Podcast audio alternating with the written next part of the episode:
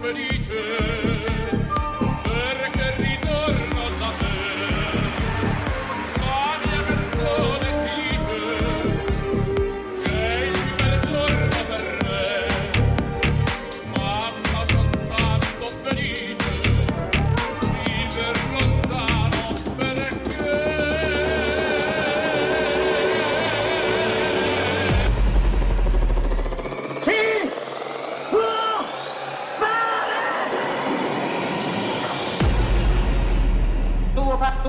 A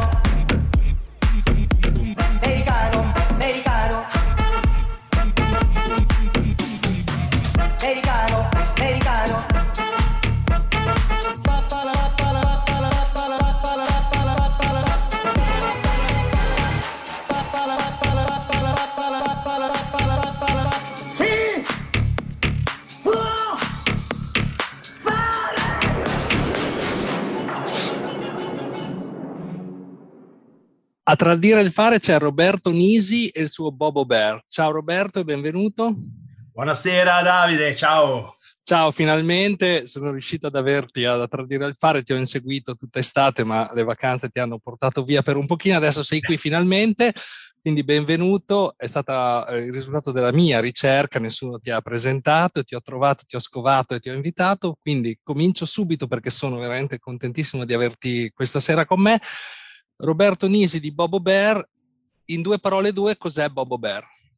Bobo Bear è, è la mia piccola compagnia, un brand eh, che in pratica sono le mie illustrazioni che con il tempo ho cominciato a mettere su magliette, oggettistica varia e che sono fondamentalmente personaggi eh, bear, uomini grandi, grossi, pelosi e simpatici eh, che strizzano l'occhio al mondo gay, ma in maniera non eccessiva. Ok, e, e, questo è Bobo Bear, il tuo progetto, che se non sbaglio ti ha anche eh, regalato il soprannome di Bobo, perché sei conosciuto come Bobo. No? Mm, non esattamente, questo è quello che credono alcuni, ma in realtà ho iniziato ad essere chiamato Bobo più di 20 anni fa e in realtà il brand si è chiamato Bobo perché Bobo sono io, quindi fondamentalmente sono i miei disegni, i miei personaggi e sono Bear, quindi dopo aver cercato vari nomi e parlandone con amici, alla fine è venuto fuori che Bobo Bear era quello che suonava meglio, quindi Bobo lo ero già da tanto tempo. È il branding, quindi è viceversa, non, è, non sei diventato Bobo dopo, ma è il progetto che si è chiamato Bobo. Ma la cosa divertente è che a suo tempo, quando sono stato chiamato Bobo, non avevo assolutamente idea di cosa significasse spagnolo o portoghese. L'ho scoperto poi quando andando in questi paesi mi presentavo come Bobo e la gente rideva e ho poi scoperto che Bobo significa tonto in queste lingue. Quindi adesso faccio attenzione a presentarmi come Bobo. Ah, ok, vedi, io non lo sapevo, quindi ti chiamerò Roberto. E, ehm, e, a proposito di Roberto, ovviamente eh, il protagonista del, del, del, del, podcast è il tuo progetto, però io sono anche curioso di sapere un, un po' di più eh, di Roberto, no? come, come, Roberto arriva al, al, al, progetto, a iniziare il progetto, quindi Bobo Bear, e poi dopo parleremo del progetto. Non n- n- approfonditamente, voglio dire, però sarei curioso di sapere appunto come Roberto, dove nasce Roberto innanzitutto? Roberto, fin da quando aveva due anni, in realtà ha sempre amato disegnare. E, mm, in pratica, mamma si ricorda che a due anni mi ha portato dalla sarta, lei aveva da fare, mi ha lasciato un pezzo di carta e una penna dicendo fai il bravo, stai qui. E io ho disegnato Candy Candy. Fondamentalmente è partito tutto da lì. E ho sempre amato disegnare, per me è stata una passione eh, per tanto tempo. Ho provato in, in, gioventù a renderla qualcosa di più mentre stavo in Italia, non sono riuscito e in tempi più recenti è diventato qualcosa in più, quindi poi ne parleremo.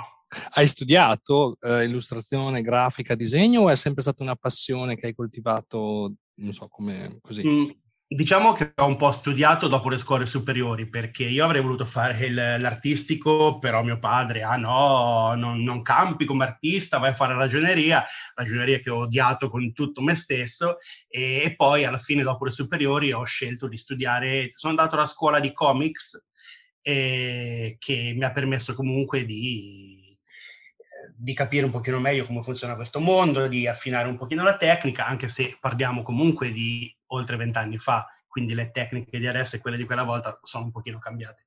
però sì, ho studiato un pochino, diciamo che era una scuola che non impegnava tantissimo tempo, quindi non, non si tratta di studi accademici. Quello che faccio in realtà per un buon 90% è tutta farina del mio sacco.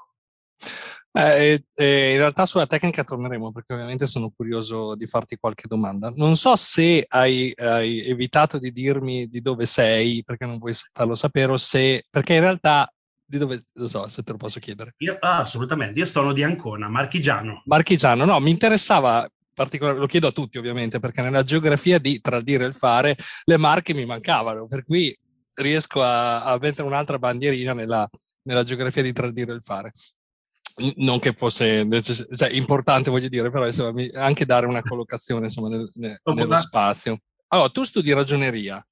Dopo la ragioneria eh, decidi comunque di fare un corso di, appunto, di grafica di illustrazione per affinare le tecniche e poi da qui...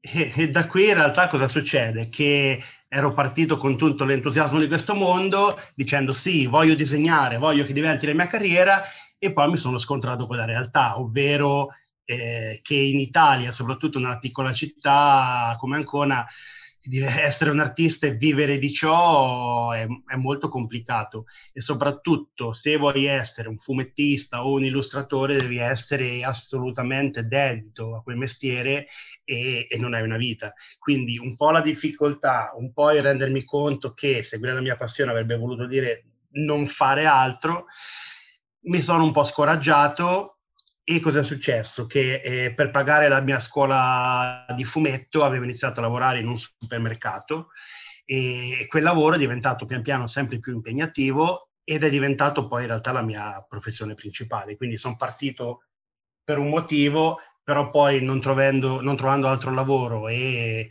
eh, essendo comunque tutto sommato un lavoro comodo, vicino casa, eh, con colleghi con cui mi trovavo bene, mi sono un po' adattato e piano piano vuoi la pigrizia, vuoi il fatto che in Italia non è, non è facile trovare comunque un lavoro decente, sono andato avanti così.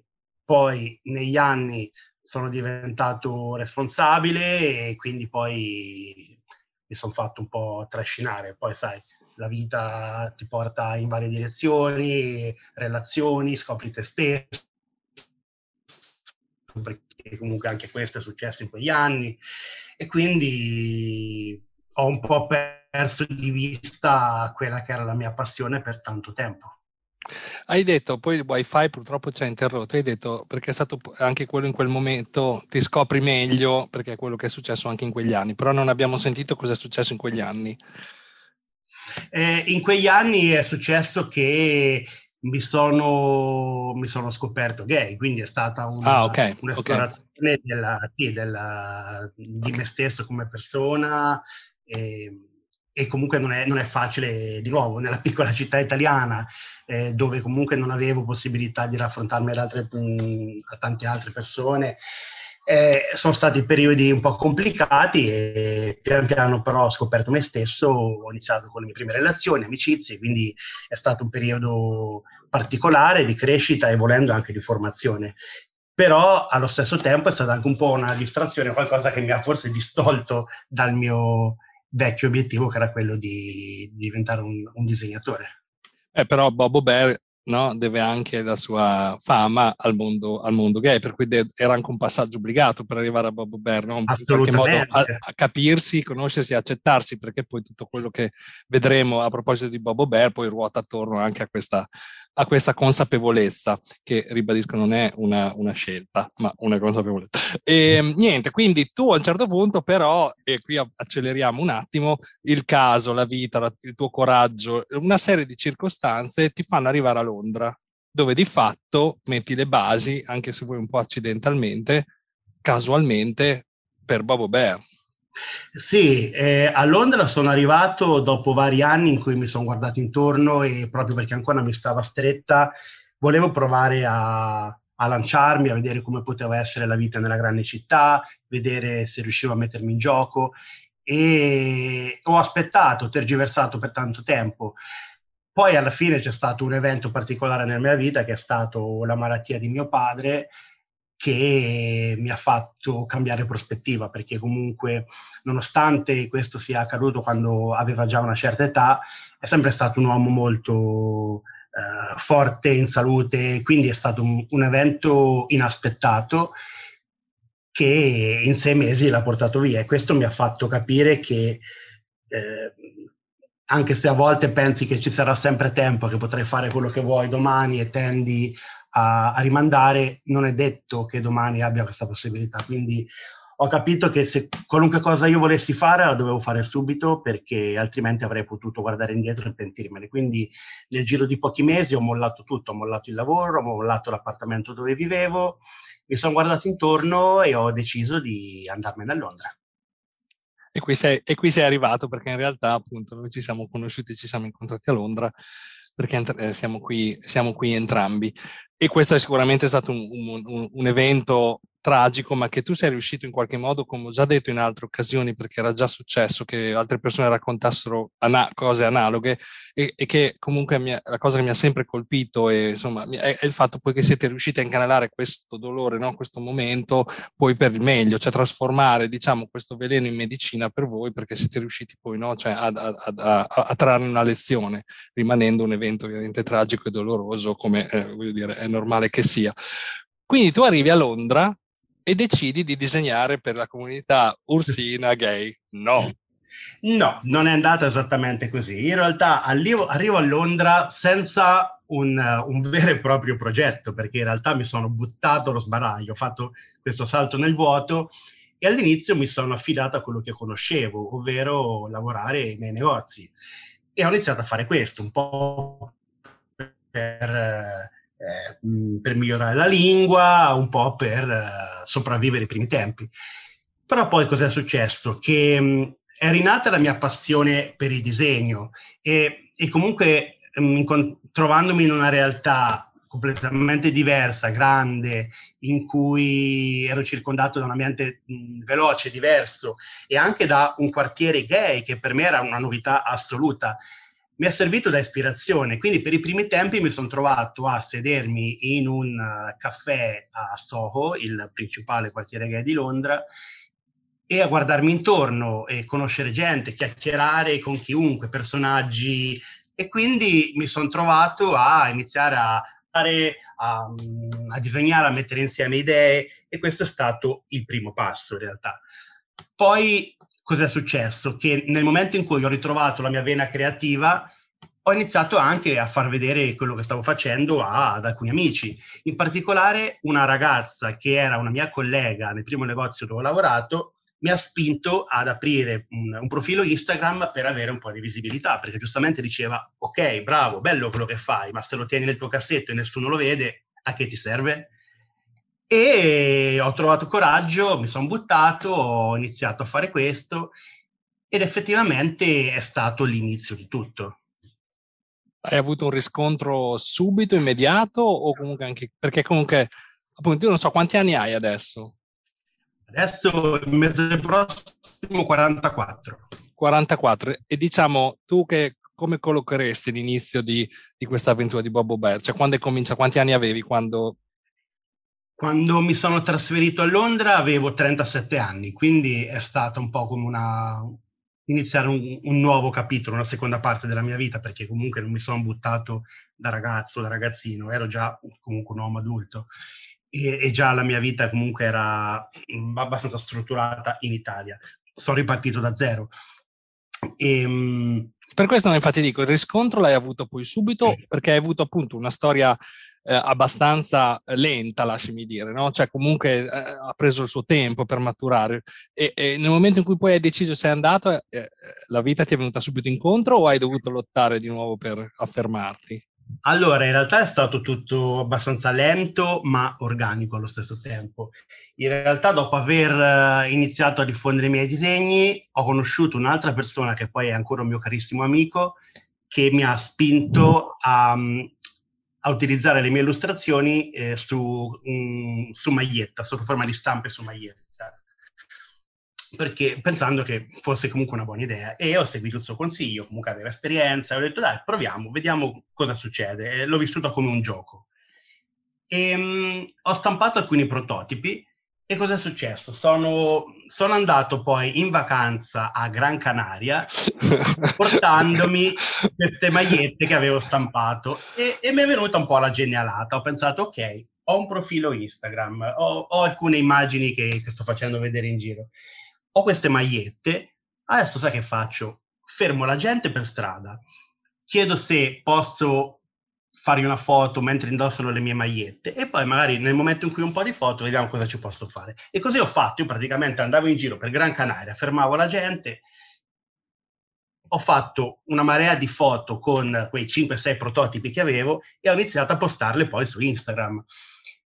In pratica creando un po' questa illusione che il mio fosse un brand già popolare, perché comunque sembrava che tante persone per strada indossassero le mie magliette in realtà ero io che avevo un po' orchestrato il tutto. Però devo dire che la cosa ha funzionato, ho iniziato ad avere qualche follower in più e la cosa mi è molto servita anche per il passaggio successivo, ovvero volevo avere una vetrina a Londra. Mi sono rivolta a un negozio eh, a Soho e mi hanno detto, guarda, mh, i design sono anche carini, però magari torna quando hai un po' più di follower su Instagram perché vorremmo comunque un riscontro, vogliamo vedere se effettivamente alla gente piace quello che fai. Quindi ho lavorato in questo senso e nel momento in cui sono tornato dicendo guardate un po', i miei follower sono aumentati, che facciamo? Me l'ha data una possibilità e loro me l'hanno data. Quindi è stato il primo passo per aprirmi diverse porte, perché nel momento in cui eh, i, tuoi, i, tuoi, design, i tuoi articoli stanno nelle vetrine di un negozio anche abbastanza grande e conosciuto dove passano tanti turisti, la gente poi inizia a darti più credibilità. Senti, perché la scelta della comunità gay e in particolare della comunità degli orsi? C'è, una, c'è un motivo particolare o è un caso, non so, dettato magari dal, dal, fatto che tu sei parte di quella comunità, non lo so. Insomma.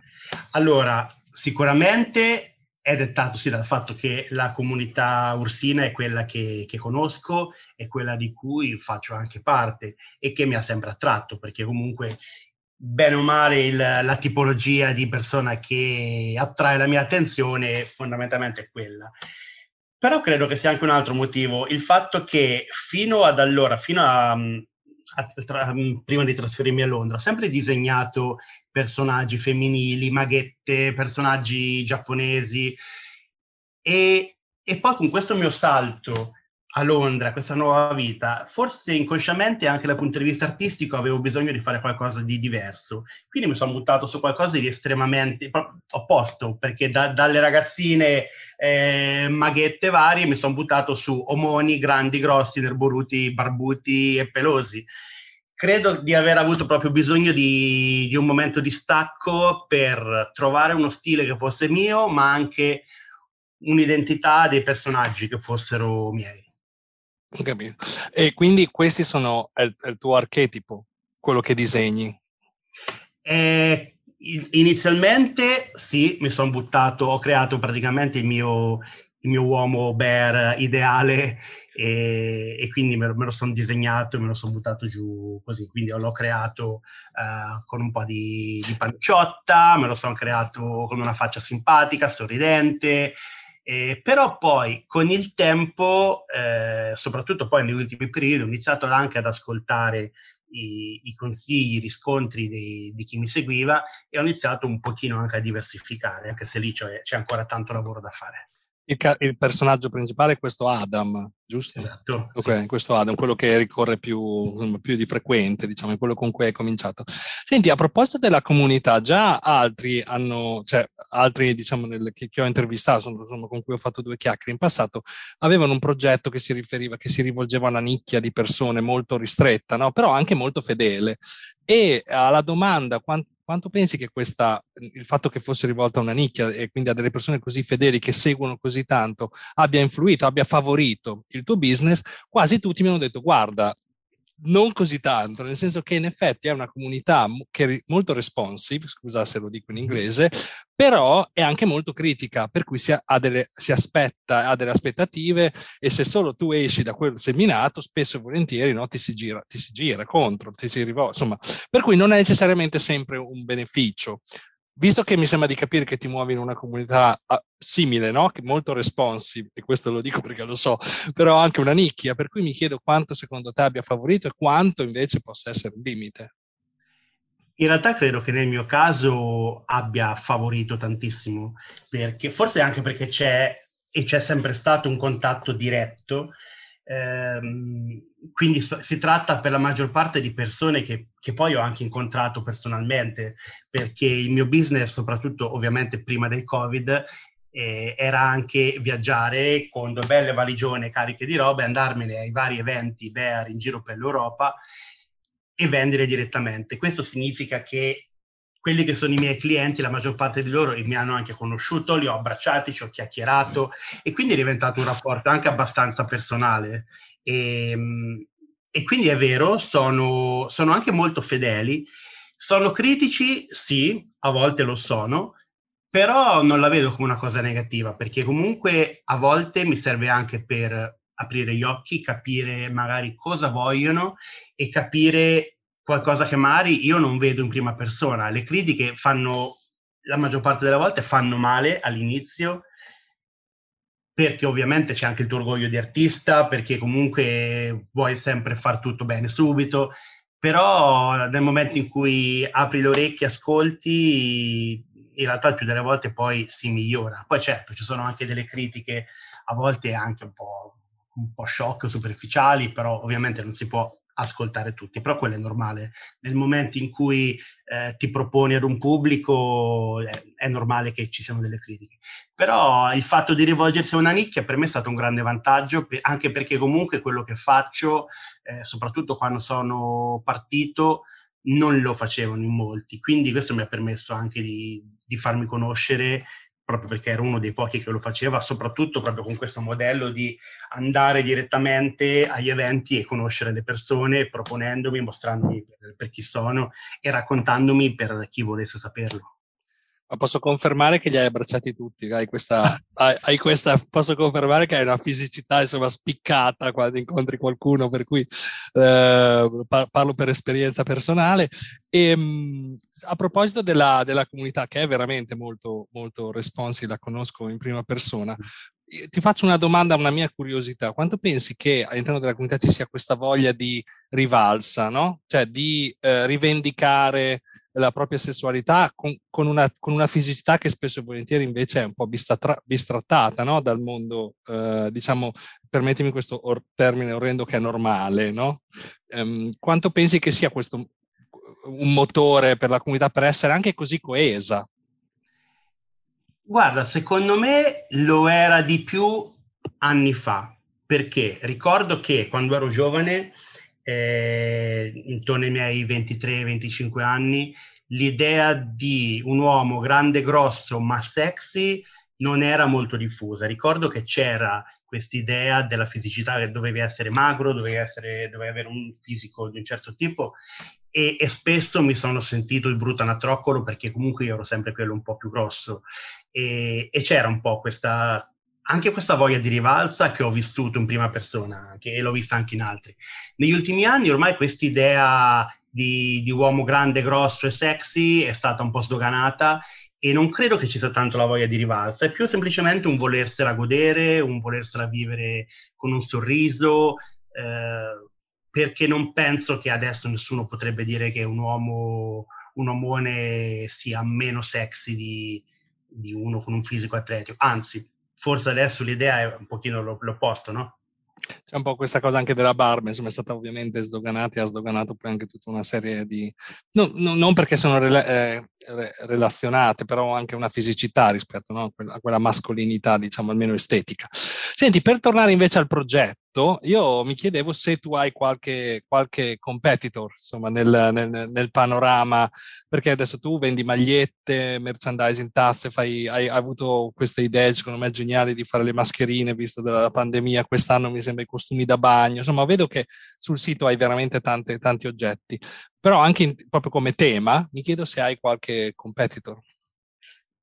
In realtà ce ne sono diversi e più che competitor li vedo come colleghi alla fine perché eh, molti di questi li conosco, siamo anche amici, chiacchieriamo, ci confrontiamo, ci scambiamo idee, quindi a volte abbiamo anche lavorato fianco a fianco, magari in qualche mercatino, eh, a volte ci davamo una mano, quindi competitor fino a un certo punto, perché comunque è un mercato piccolo e c'è spazio per tutti. Però sì, sicuramente ci sono uh, diversi che, che si rivolgono a questo mercato, però ognuno lo fa con la sua impronta, con la sua personalità, quindi quello che faccio io sicuramente si distingue rispetto a quello che fa qualcun altro e viceversa. Eh, ed è buono che ci sia anche in questo mercato scelta, perché alla fine non, non sarebbe neanche giusto che ci fosse solamente io a dare i miei design che magari non a tutti piacciono perché comunque sono, sono, molto colorati, sono a volte anche un po' chiassosi, sono un po' come me alla fine, quindi eh, credo che sia bene che ci sia una buona scelta. Comunque sì, c'è. Senti, invece qualcuno che ti, che ti ispira o ti ha ispirato? Uh, in realtà spesso si trattava di persone che neanche poi ho veramente conosciuto, gente di passaggio eh, perché poi comunque io mh, nel momento in cui qualcuno magari mi ispira o mi interessa, poi divento timido, quindi spesso le persone che mi hanno ispirato non le ho conosciute personalmente perché poi mi congelo.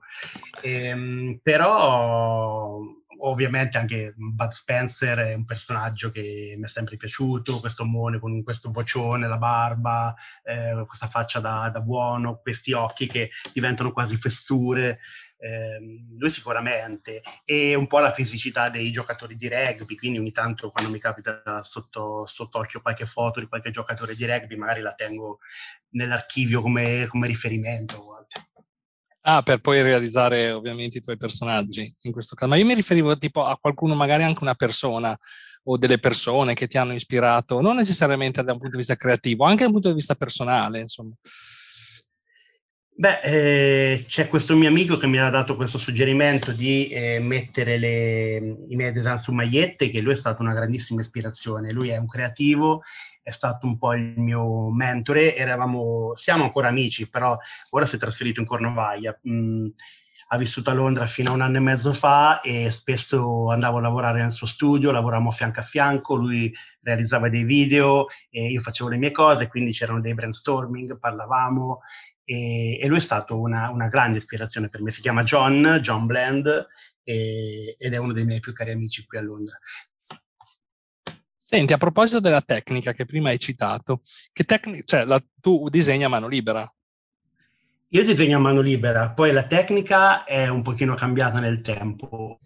Eh, un buon eh, 80% dei miei disegni li ho realizzati a matita, su carta, su dei semplicissimi fogli da fotocopia che poi ho, ho ripassato, ho, ho, ho, realizzato una versione pulita con dei pennarelli e che poi scannerizzavo, pulivo al computer e poi coloravo comunque con, con Photoshop.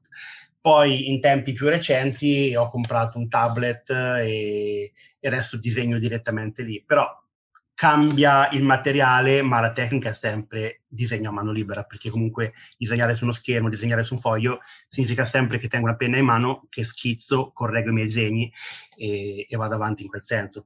Quindi è comunque tutto fatto a mano libera, non, non uso Illustrator per andare un pochino più sul tecnico, che è un programma comunque di grafica vettoriale, perché tutto quello che faccio mi piace farlo a mano libera, quindi anche curve, tutto quello che, che creo, mi piace che, che, comunque ci sia quella minima imperfezione che, che ti faccia capire che, è tutto stato fatto a mano libera.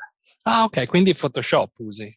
Photoshop. Eh, Photoshop oppure, oppure, un altro programma che ho sul, sul tablet, eh, che non è un programma molto conosciuto, eh, però mi ci trovo bene. Quindi è, è un programma mo- estremamente semplice perché quello che faccio comunque è abbastanza semplice. Mi piacciono le linee grandi, ben definite, eh, colori che richiamano un po' i colori degli anime giapponesi, quindi non, non utilizzo grande sfumatura, mi piacciono colori, ombre abbastanza nette. Eh, quindi è una tecnica in realtà abbastanza semplice, però è quello che, che, esprime quello che sono e quello che voglio rendere come effetto grafico. Senti, che cosa vuoi rendere adesso? Cioè, qual è lo sviluppo? Qual è, qual è il, il, sogno di, di, Roberto per Bobo Bell? Cioè, il prossimo step? Dove sta andando questo progetto, insomma?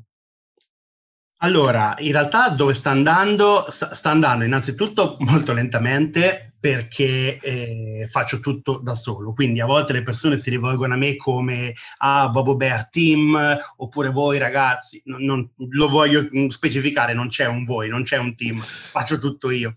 Quindi la parte creativa eh, sta andando avanti molto lentamente perché quello che mi sta portando via tanto tempo è tutto quello che riguarda eh, ordini, fatture, eh, social media, tutte quelle piccole cose che però devo fare. E quello che vorrei fare appena ho un attimo di tempo in realtà è creare nuovi design dove ci sia una maggior rappresentazione della diversità. Questa è una delle critiche che a un certo punto mi è stata rivolta, ovvero che eh, disegnavo solamente personaggi caucasici o solamente personaggi con un certo tipo di fisicità. E, ehm, e all'inizio, come dicevo prima, in realtà mi ha fatto un pochino male questa critica, però mi sono reso conto che era vero. Quindi ho iniziato a, a, creare alcuni personaggi leggermente di, differenti, alcuni personaggi di colore, ehm, personaggi dalla pelle più scura o asiatici, però c'è ancora tanto da fare, ma c'è tanto che voglio fare perché credo che la rappresentazione sia molto molto importante. Ci vantiamo anche un po' di questo essere friendly, di, dell'essere aperti, quindi vorrei che veramente questa cosa fosse anche tangibile, si, si, possa, si possa percepire. In merito a ciò ho creato una piccola collezione chiamata Bear Zoo, eh, dove anziché personaggi umani ho creato animali che rappresentassero le varie tipologie eh, nel mondo bear, quindi eh, l'orso, il cucciolo, la lontra, il lupo, eh, il bulldog, che tutti i, i, bear muscolosi hanno un French bulldog. E, ehm, il panda. Cosa, il panda, eh, e la cosa bella è che comunque essendo animali eh, non c'è un discorso di, di razza, sono, sono, tutti animali che possono rappresentare tranquillamente chiunque e quello è stato un pochino il primo step. Poi comunque ho iniziato a creare personaggi eh, differenti anche come, oltre ad Adam c'è Chuck che che è un ragazzo eh, africano come, come, fattezze, c'è Hiro che, che è asiatico e via discorrendo. Ce ne saranno altri appena riuscirò, appena avrò tempo. Vorrei creare un, anche un personaggio transgender, eh, però piano piano eh, faremo tutto, con, con te- tempo e calma. Portate pazienza per favore perché sono uno e devo, devo riuscire a fare tutto, però le intenzioni e la buona volontà ce le metto tutte. Quindi insomma, lo, lo, diciamo, lo, il prossimo step per questo progetto è quello di diventare un pochino più aperto alla diversità della comunità, non poi solo Ursina, perché in realtà questa no, riguarda un po' insomma, tutto eh, il mondo, no? cioè che è, è, molto vario nelle sue rappresentazioni, per cui questo è il tuo, prossimo, il tuo prossimo obiettivo. Senti, hai detto che comunque abbiamo detto che è stata una storia, diciamo così, fra virgolette, lenta, permettimi, cioè nel senso che hai dovuto maturare, hai dovuto maturare, come poi sono tante storie in realtà, però qual è stata secondo te, qual è stata la difficoltà più grande che hai avuto? Finora. Mm. Eh, diciamo che all'inizio eh, è stato difficile farmi conoscere perché nessuno sapeva cosa facevo, non c'erano, credo, altri che eh, facessero quello che facevo io, nel senso di proporsi ai, ai vari eventi in giro per l'Europa. Quindi all'inizio, quando ho dovuto contattare tutti i vari organizzatori, eh, quindi mi sono messo lì, ho fatto le mie ricerche, eh, vediamo quali feste ci sono, quali sono le occasioni, ho dovuto contattare tutti, mh, mm, guardate faccio questo, questo, eh, posso venire a, a proporre le mie cose, a vendere le mie cose.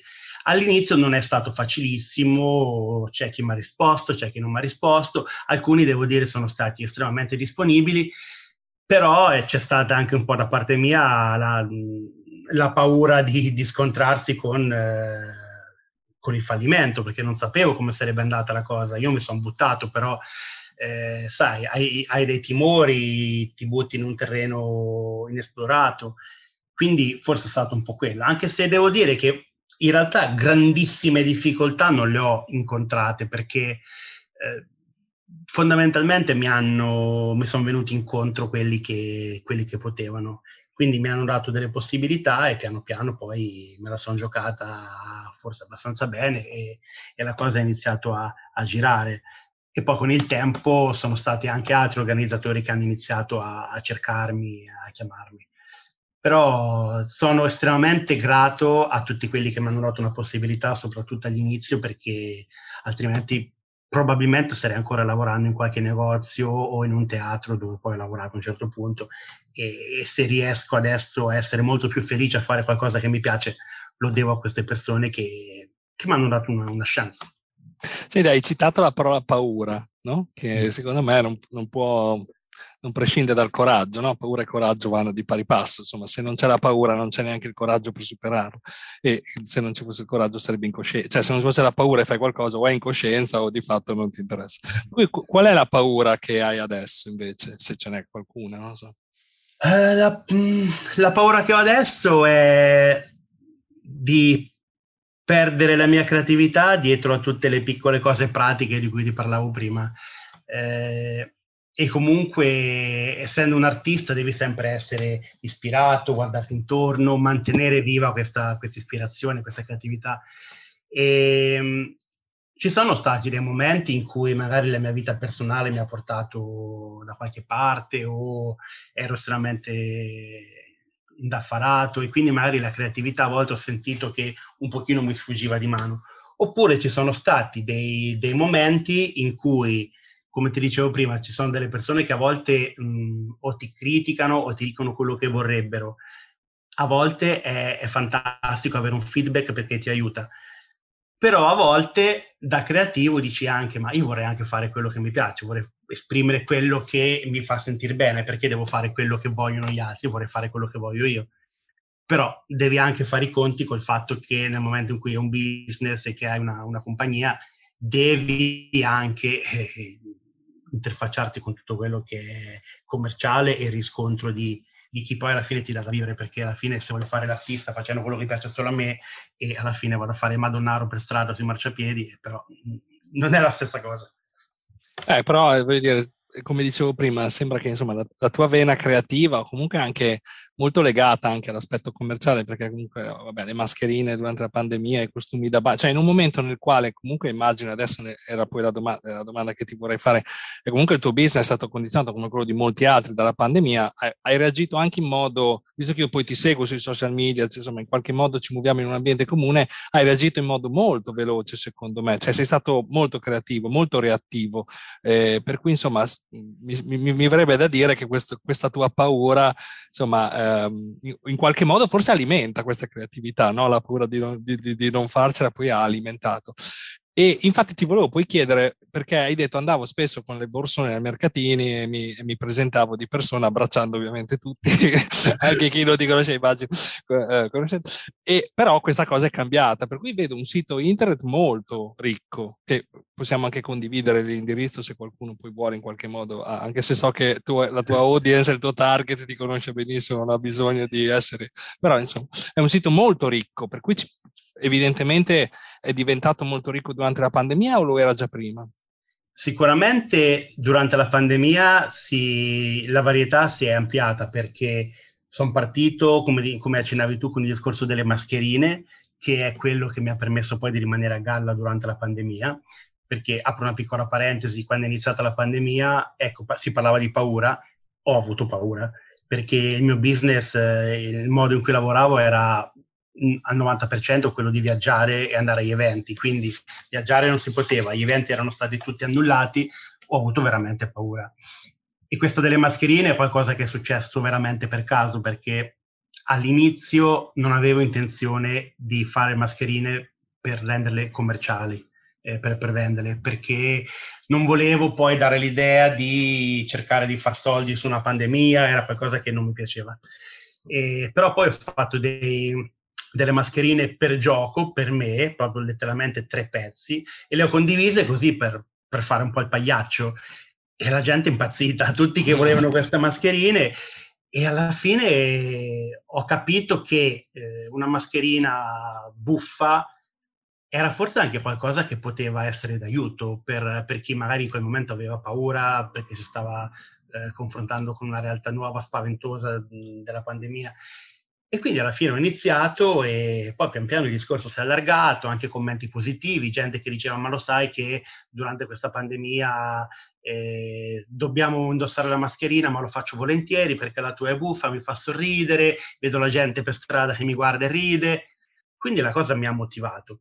E chiusa la parentesi mascherine. Volevi in realtà, scusa un attimo, ti interrompo, scusami, vorrei innanzitutto spiegare che fanno ridere, sono buffe perché eh, la mascherina che copre naso e bocca e mento delle persone che la indossano ovviamente riproduce, cioè quelle di eh, Roberto, di Bobo, riproducono il naso, la bocca, i baffi, la barba di, dei, dei suoi personaggi, anche di quelli zoo, di quegli animali, per cui insomma ovviamente nonostante si capisce che è un disegno, però se, a, a, una prima vista superficiale sembra che ci sia la, la faccia di qualcuno con i baffi, con la barba che sorride, che, per cui insomma sono buffe perché poi devi guardarci per capire che, che, è un disegno, per cui attirano l'attenzione. Quando ci si accorge che è un disegno, appunto, è, la, è l'elemento divertente no?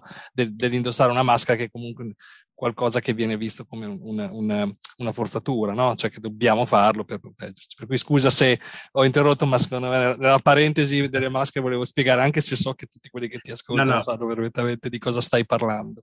Ti ringrazio della spiegazione e, e tra l'altro vorrei qui, adesso sono anche un pochino orgoglioso del fatto che in realtà sono stato il primo a, ad avere quest'idea delle mascherine che in realtà riproducessero un viso, ma un viso anche diverso, quindi la persona che magari è metà dal naso in su vedi l'uomo e dal naso in giù vedi un orso, per esempio, piuttosto che un cinghiale o un gorilla, quindi eh, sono orgoglioso di essere stato il primo, è stata un'idea che mi è venuta per caso e poi ho visto molti ripercorrere un po' quella strada, però sono stato io. Sei stato tu. Senti, dopo l'angolo del, dell'egocentrismo, che comunque ti fa assolutamente onore e, e, un applauso almeno da parte mia per questa, per questa idea.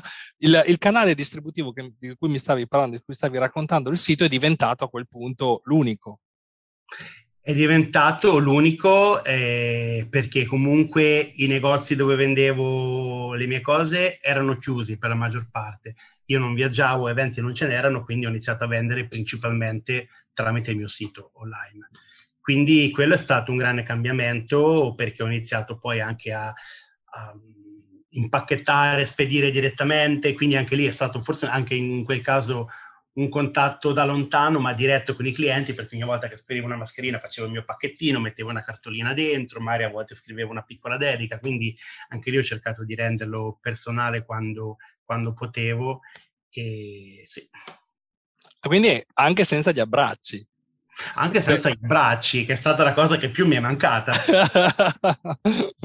a te, ma probabilmente anche a loro. Senti, adesso ti faccio, ti faccio una domanda, um, non so che magari non c'è, non c'è, una vera risposta, però se pensi di aver sbagliato, di aver commesso qualche errore in questo, in questo percorso, eh, qualcosa che magari non rifà, è chiaro che tutto ti ha insegnato qualcosa, questo mi è, mi è, evidente, mi è chiaro, però magari qualcosa che dici, vabbè, se potessi lo eviterei o lo, lo rifarei in modo diverso, anche qualcosa che vorresti cambiare. Sinceramente no. No, perché sono completamente d'accordo con quello che hai già accennato, ovvero eh, credo che tutto avvenga nel tempo, nei tempi giusti, quando i tempi sono maturi. Quindi quello che ho fatto ha preso abbastanza tempo, ma sinceramente se tornassi indietro non, eh, non accelererei i tempi, non farei cose diverse perché comunque non mi lamento, eh, sono contento di, di, come sono andate le cose e non credo che cambierei niente. Eh, a volte ho questa idea in cui vorrei forse rivivere la mia vita con la consapevolezza che ho adesso, quindi tornare indietro e ripercorrere i vari, i vari step della mia vita, sapendo poi magari cosa sarebbe successo, come affrontare certe situazioni scientifiche che altro. Quindi stando con i piedi per terra, no, non, non cambierei niente, sono contento di come sono andate le cose. E questa è, devo dire, la risposta che praticamente mi danno tutti, ma mi, mi interessa sottolineare questa cosa che poi, no, cioè anche lì dove poi ci sono ovviamente delle situazioni che possono essere considerate come degli errori, poi uno ne trae no, un beneficio, capisce che è stato utile e funzionale poi al proseguimento, per cui non, non, lo, no, non lo cambierebbe. E poi questo è il senso della domanda, perché ovviamente vi aspetto che la risposta sia, sia questa. Ti chiedo invece che cosa pensi di dover ancora migliorare. Uh, credo di, mm, se me lo potrò permettere, avrò bisogno comunque di un assistente, di qualcuno che mi possa dare una mano, perché forse da solo non, non riesco ad arrivare dappertutto. Quindi vorrei avere più tempo a dedicare alla mia creatività, vorrei eh, riuscire a seguire meglio i social media magari, però a volte non ce la faccio e quindi dovrei migliorare da questo punto di vista. Uh, spero di arrivarci ad un certo punto, spero di potermi dedicare principalmente al, al lato creativo, uh, forse in questo sì, dovrei migliorare. Quindi da un punto di vista organizzativo, scusa, sì. non, ah, quindi secondo te se tu riuscissi ad organizzarti meglio potresti permetterti diciamo di avere un assistente per cui dedicarti poi di più sulla creatività? Assolutamente sì. Ah ok, e quindi manderesti poi questo in giro ad abbracciare la gente? Eh no, eh no, eh no, lo farei eh. comunque io. Senti, una cosa invece che hai imparato e che non ti aspettavi di dover imparare quando hai cominciato questo percorso allora, in realtà ho imparato diverse cose. Prima di tutto ho, sono diventato familiare con il mercato, con il mondo de, delle magliette, della, della, stampa, produzione, distribuzione, che è qualcosa che ignoravo completamente e non avrei mai creduto di lavorare poi eh, nel settore dell'abbigliamento, che è comunque qualcosa che in realtà non mi ha mai interessato estremamente. Sono sempre andato vestito con un jeans, una scarpa da tennis e una magliettaccia qualunque, quindi mai avrei pensato una cosa del genere. Invece poi comunque ho iniziato a capire quali tipi di, di magliette, il, il, fitting, quindi il modo in cui stanno addosso sulle braccia, che è molto importante, eh, il tipo di, di, stampa che può piacere, le dimensioni, eccetera, eccetera. Eh, ho imparato anche a confrontarmi con uh, tutto un discorso di contabilità, di numeri, perché comunque nel momento in cui ho aperto una mia compagnia ho dovuto poi anche iniziare a dovermi affidare a una contabile, raccogliere dati, tutte cose noiose, banche, eccetera, eccetera. Beh, però e, scusa, tu sei, hai detto che hai fatto ragioneria. E infatti, eh, nonostante io abbia estremamente odiato fare ragioneria, a distanza di vent'anni poi la cosa mi ha aiutato, mi è tornata. Così come mi è tornata anche l'esperienza di lavorare in un supermercato perché comunque mi ha aiutato a fare inventari, a gestire quantità, numeri, eccetera, eccetera.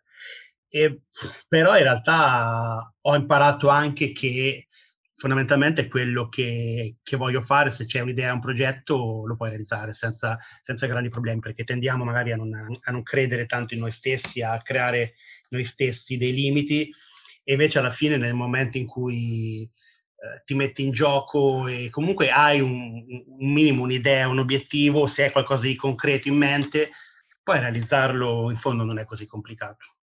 No, no, è molto interessante ovviamente la tua risposta su più fronti e su più frangenti e ovviamente trovo molto interessante questa cosa che hai detto che, eh, che non è la prima volta, però insomma che il, anche il lavoro nel supermercato, che può essere visto come una perdita di tempo assoluta, poi alla fine comunque ti è tornato utile eh, in qualche modo per quello che stai facendo, perché ti aiuta a gestire una parte di, de, de, del tuo business. Quindi secondo me è molto incoraggiante, anche per chi in questo momento sta lavorando in un supermercato, magari riuscire a cogliere no, quello che di, quello che di buono c'è nel, nel, fare quel lavoro, che magari è temporaneo perché intanto c'è un sogno nel cassetto che verrà realizzato, però in quel momento si sta imparando qualcosa che può tornare utile. Per cui credo sia un messaggio molto, eh, molto interessante. In questa cosa di credere in se stessi, io ti faccio queste domande, comunque tutto questo podcast in realtà poi è parla anche di me, attraverso di voi parla di me ovviamente, per cui ehm, cioè potrei veramente raccontare, Beh, comunque siete voi i protagonisti in questo momento, in questa cosa di credere in se stesso, ehm, hai, eh, le persone attorno a te hanno sempre creduto, ti hanno sempre incoraggiato, sostenuto in queste cose, o c'è stato qualcuno, lasciami dire naturalmente la famiglia, che era un pochino più ortogonale a questo sogno? Guarda, credo di essere stato estremamente fortunato perché non so se forse perché tendo ad essere ottimista e, e, quindi comunque forse a volte la cosa è anche un po' contagiosa, però mi sono sempre trovato davanti persone che, che hanno voluto credere in me e nonostante la mia famiglia, per esempio, che di solito è, è l'ostacolo principale, no? perché poi lo fanno con tutto l'amore del mondo, però pensano a, a cose concrete, quindi deve avere un lavoro, tra virgolette, normale, stabile, perché comunque vogliono che tu abbia una vita decente.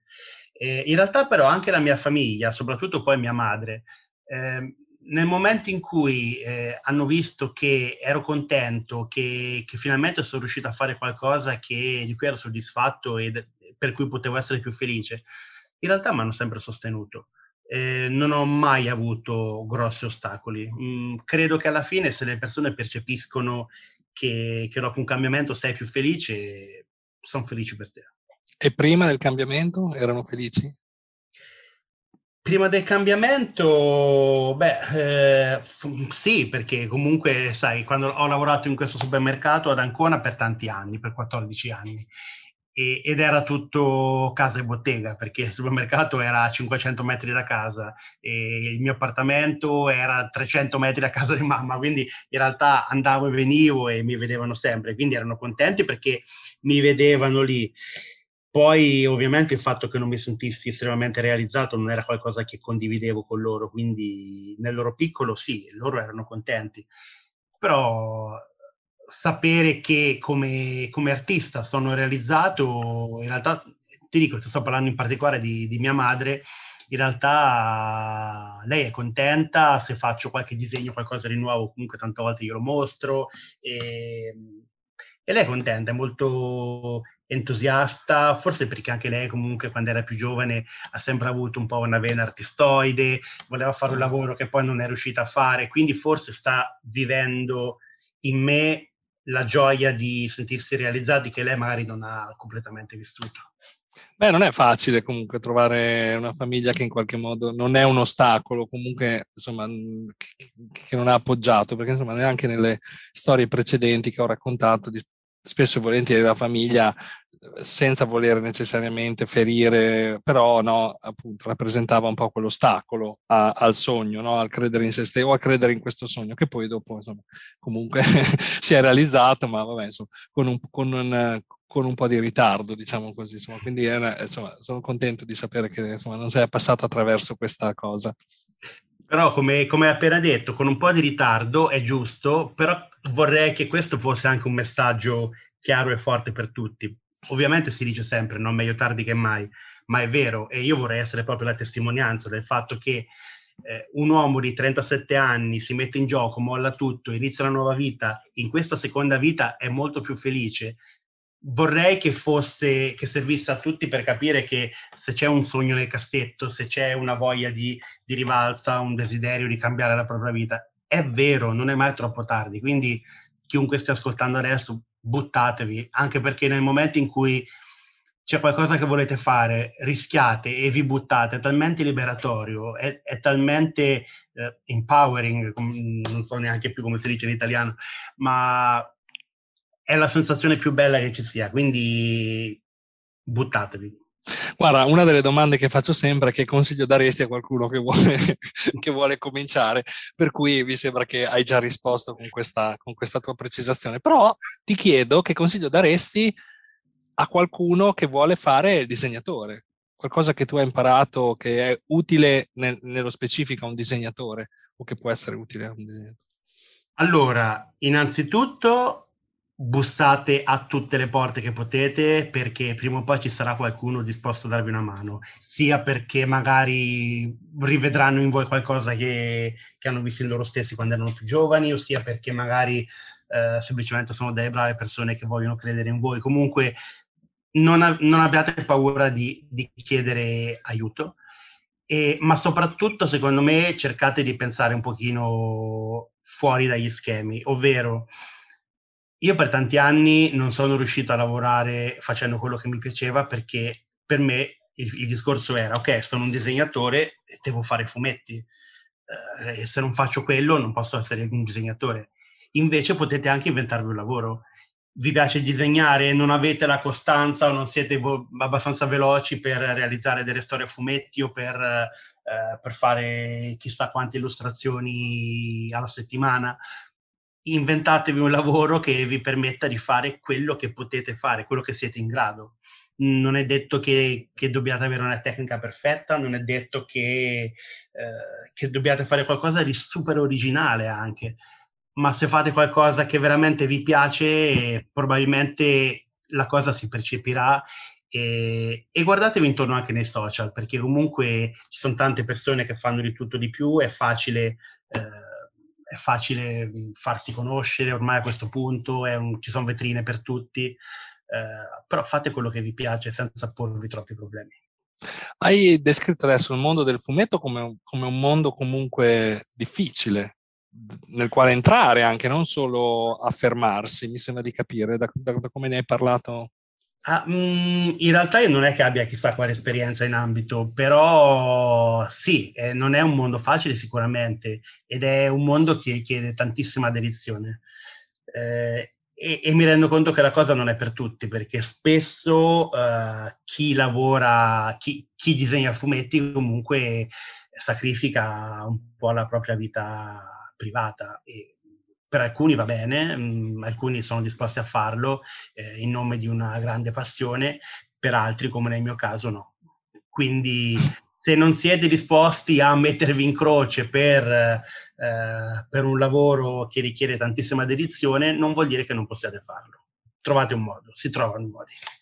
I modi si trovano. Questa cosa, ad esempio, del mondo del fumetto, vedi, mi sta incuriosendo molto perché addirittura, insomma, sembra proprio veramente un, un sacrificio, no? Quello di addirittura anche della vita personale. Insomma, Ma sai, mi ha stupito questa tua credo che poi dipenda anche da, da, da, dal singolo individuo, dal singolo artista, perché per esempio io sono, come artista sono estremamente lento, io mi prendo i miei tempi, non sono uno di quelli che produce eh, centinaia di disegni al mese, io sono molto lento, quindi è per quello che non potrei mai fare il fumettista.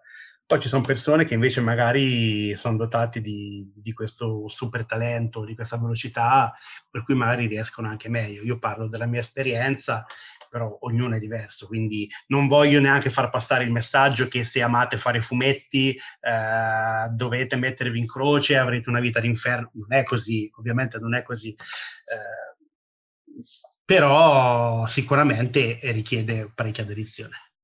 Una, una, domanda che non ti ho fatto e che avrei voluto in realtà farti un po' prima.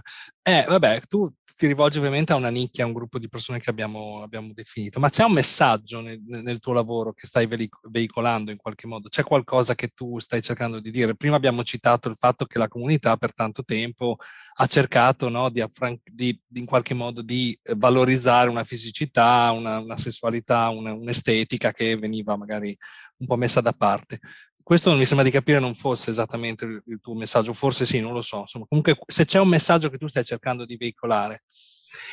Il messaggio in realtà, allora, quello che faccio è per la comunità gay bear, però il messaggio è per tutti, ovvero chi alla fine indossa una maglietta con un mio disegno e se ne va per strada, in realtà eh, fa anche crea un discorso di normalizzazione eh, della, della, presenza, dell'esistenza di, eh, de, del mondo gay, eh, perché comunque eh, nel momento in cui una persona ha anche il coraggio poi di, di andarsene in giro con un disegno di, di, un omone che fa qualcosa anche di divertente, di spiritoso, ma che è anche abbastanza ovviamente gay, piano piano credo che, che questo entri anche un po' nelle, nelle menti di, dei vari spettatori, di chi eh, si trova poi a vedere queste magliette. Quindi il messaggio è che alla fine non, eh, non bisogna, non bisognerebbe ecco, normalizzare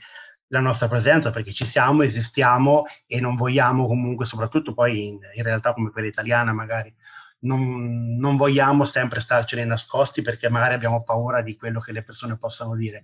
È bello anche ogni tanto essere, tra virgolette, un po' sfacciati e, e mostrarsi eh, senza troppi problemi. Guarda, questa cosa mi fa, mi fa, riflettere sul fatto che secondo me cioè, è importante rimanere visibili, perché ho, la mia paura il mio timore è che nel momento in cui no, magari si diventa normali, per cui si diventa anche un po' più invisibili, spariscano anche i diritti. Mio, questo è, mio, è, sempre il mio grande timore. Però l'altra volta, quando ci siamo sentiti, mi dicevi anche che tu hai, hai un po' cambiato l'immagine della cioè hai cercato un po' di cambiare un po' tuoi, nei tuoi personaggi l'immagine di questo uomo che, che sì, è grande, grosso, è peloso, è, insomma, quello, però anche sempre molto serio, no? Cioè, eh, di solito venivano rappresentati in questo modo gli uomini all'interno di quella comunità. Invece tu ovviamente, come abbiamo più volte già detto in questa, sei ottimista, sei positivo, quindi pieno di sorrisi, di abbracci, quindi un, un messaggio di grande positività. Sì, ho cercato di creare dei personaggi che comunque sembrassero anche approcciabili, simpatici e con un sorriso, scanzonati, perché non credo che, a differenza dell'immaginario che forse c'era un po' più anche negli anni 90, 2000, non lo so, ma di quest'uomo che per essere sai, l'orsone affascinante doveva essere un po' burbero, con questa espressione un po', un po' da cattivo, un po' l'uomo che non deve chiedere mai. Invece, secondo me, è bello anche che, che, un uomo del genere poi sia comunque gentile, abbia il sorriso, eh, non si prenda sul serio. E quindi ho cercato di riflettere queste qualità eh, sui personaggi che creo, che di solito hanno un'espressione buffa, divertita o sorpresa, mh, anziché seria, burbera o arcigna. Non, non, credo che siano qualità positive, soprattutto proprio anche alla luce di quello che abbiamo detto poco fa, che magari vogliamo far passare un messaggio anche di, di positività, di, di, normalizzazione. Quindi credo che sia, sia bello eh, mostrare anche un lato sorridente e giocoso. A proposito di questo, mi hai fatto venire in mente questo film che qualche anno fa era abbastanza innovativo, ma è diventato anche appunto per questo molto famoso nella comunità, ehm, che poi dopo hanno fatto anche il 2 il 3, non mi ricordo, Bear City mi sembra che si chiamasse, e se non ricordo male, non so se tu l'hai visto, io ho visto solo l'inizio in realtà, però mi sembra che cominci con questo, questo ragazzo che ha un sogno e di fatto sogna di avere un rapporto sessuale con Babbo Natale, di fatto, comunque con un, con un uomo che in qualche modo era vestito da Babbo Natale perché si vedono i vestiti lungo il, diciamo, il corridoio che va verso la camera da letto eh, con i vestiti suoi e a un certo punto si cominciano a vedere i vestiti di Babbo Natale, per cui ehm, in modo un po' divertente, divertente divertito, il fatto che ci siano delle icone, come prima tu hai anche citato Bud Spencer, no? che sono assolutamente fuori dallo scenario normale, no? dallo scenario collettivo di un'estetica. E, ehm, e, quindi questa cosa però Babbo Natale non è un personaggio no? particolarmente arcigno, anzi, cioè il contrario, per cui insomma c'erano già dei... E mi fa pensare anche a un'altra cosa, al fatto che comunque è una comunità nella quale ci sono già dei caratteri ben distinti, no? Non è un'altra particolarità di questa comunità che in qualche modo ti aiuta a identificare i caratteri poi da disegnare. Ti, mi, mi, riferisco tipo so, all'orso, al daddy, al ceso, non so se mi vuoi spiegare meglio come funziona. Ah, sì, assolutamente, ci sono vari stereotipi, quindi eh, così come c'è... In realtà ne parlavo giorni fa con eh, uno dei miei coinquilini che è etero, ma era curioso e voleva sapere, quindi mi sono messo a raccontare un po' di tutti questi vari animali o tipologie anche lui è rimasto sorpreso e, e, e confuso anche. Però sì, comunque c'è, c'è, l'orso classico che è un po' questo quest'uomo un po' panciuto, peloso, spesso magari di, di, mezza età o comunque tra, tra, i 30 e i 50 magari, poi c'è il cub che è il cucciolo, quindi i giovani orsi, ci sono le lontre che sono eh, persone più, più magre con un fisico normale, pelose, quindi diciamo che è un po' l'orso magro, ci sono i lupi che sono uomini muscolosi, eh, definiti e pelosi, e, e che altro? Il panda. Il panda, che è di solito l'orso asiatico, l'orso polare, che è l'orso più maturo, quindi di solito con la barba e peli bianchi. E eh, poi ci sono queste figure del cacciatore, su, sulle quali poi nell'ambiente si, si, perde magari anche delle mezze giornate a dire no, a discutere sul fatto se uno è più un daddy o più un cacciatore o più un orso, un ca- cioè ci, si perdono un po', no? Perché ovviamente le persone poi hanno, sono delle sfumature fra... Sì, ma in realtà alla fine diventa, diventa, un gioco sicuramente, però mi sono reso conto che c'è anche un altro, un altro elemento, il fatto che abbiamo, soprattutto nel, un po' nella nostra comunità, abbiamo bisogno di un po' incasellarci, di sentirci parte di qualcosa, di un gruppo specifico, quindi eh, ci piace giocare un po' con questo, io faccio parte di questo gruppo, faccio parte di questa sottocategoria, eh, abbiamo, abbiamo voglia un po' di, di metterci delle etichette a volte, che finché è un gioco è divertente. Poi ogni tanto diventa anche un po' estrema la cosa, alcuni si perdono un po' in questo e ho visto anche alcune persone che magari ehm, facevano anche tanta autocritica senza motivo della serie. Ah ma sai a me piacciono gli orsi però io sono, eh, non sono un orso sono, sono un chaser quindi magari non mi calcolano e, e, lì ti viene proprio da dire, ma, ma sei una persona, son, non sei un, un chaser, non sei un sei una persona con delle caratteristiche, sei una persona, pensa un attimino a, a, chi sei come persona, sicuramente ci saranno altri che, a cui potrai piacere, ma non, non andare a crearti questi limiti, questi... Non lo so, a volte succede.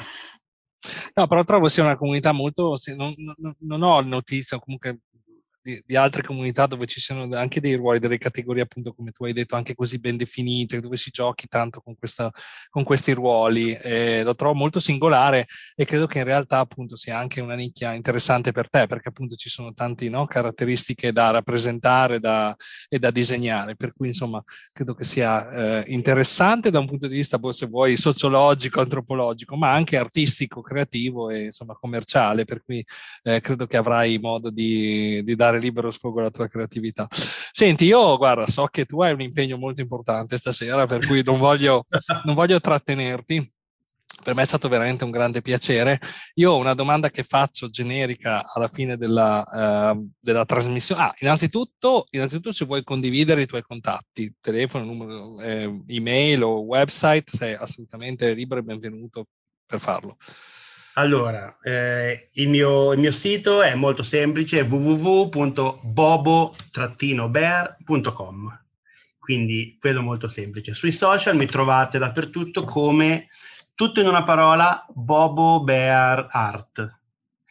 Quindi questi sono i miei contatti principalmente, il numero di telefono, eh, mi dispiace quello non ve lo do, e, um, solo per pochi scelti. Solo per pochi intimi ovviamente. Intimi e che poi non è vero, lo trovate anche sul mio Instagram come contatto clienti, quindi eh, questi sono i miei contatti. I, i tuoi contatti per trovarti e per, per, per, acquistare o per in qualche modo, se c'è qualcuno che vuole fare un internship come assistente, eh, no, magari se si vuole proporre, non lo so, no, per trovarti per, e per, e per eh, supportare insomma, il business e l'idea, per avere anche un'idea più chiara di quello che fai, perché è veramente molto divertente e come ti dicevo prima, eh, ripeto, io magari non ti conosco benissimo, però adesso posso dire che veramente traspare no, l'abbraccio che sei di fatto, no? come abbiamo citato più volte durante questa intervista, per cui insomma è stato veramente un grande piacere. Come ti dicevo, stavo dicendo prima, faccio sempre una domanda generica alla fine perché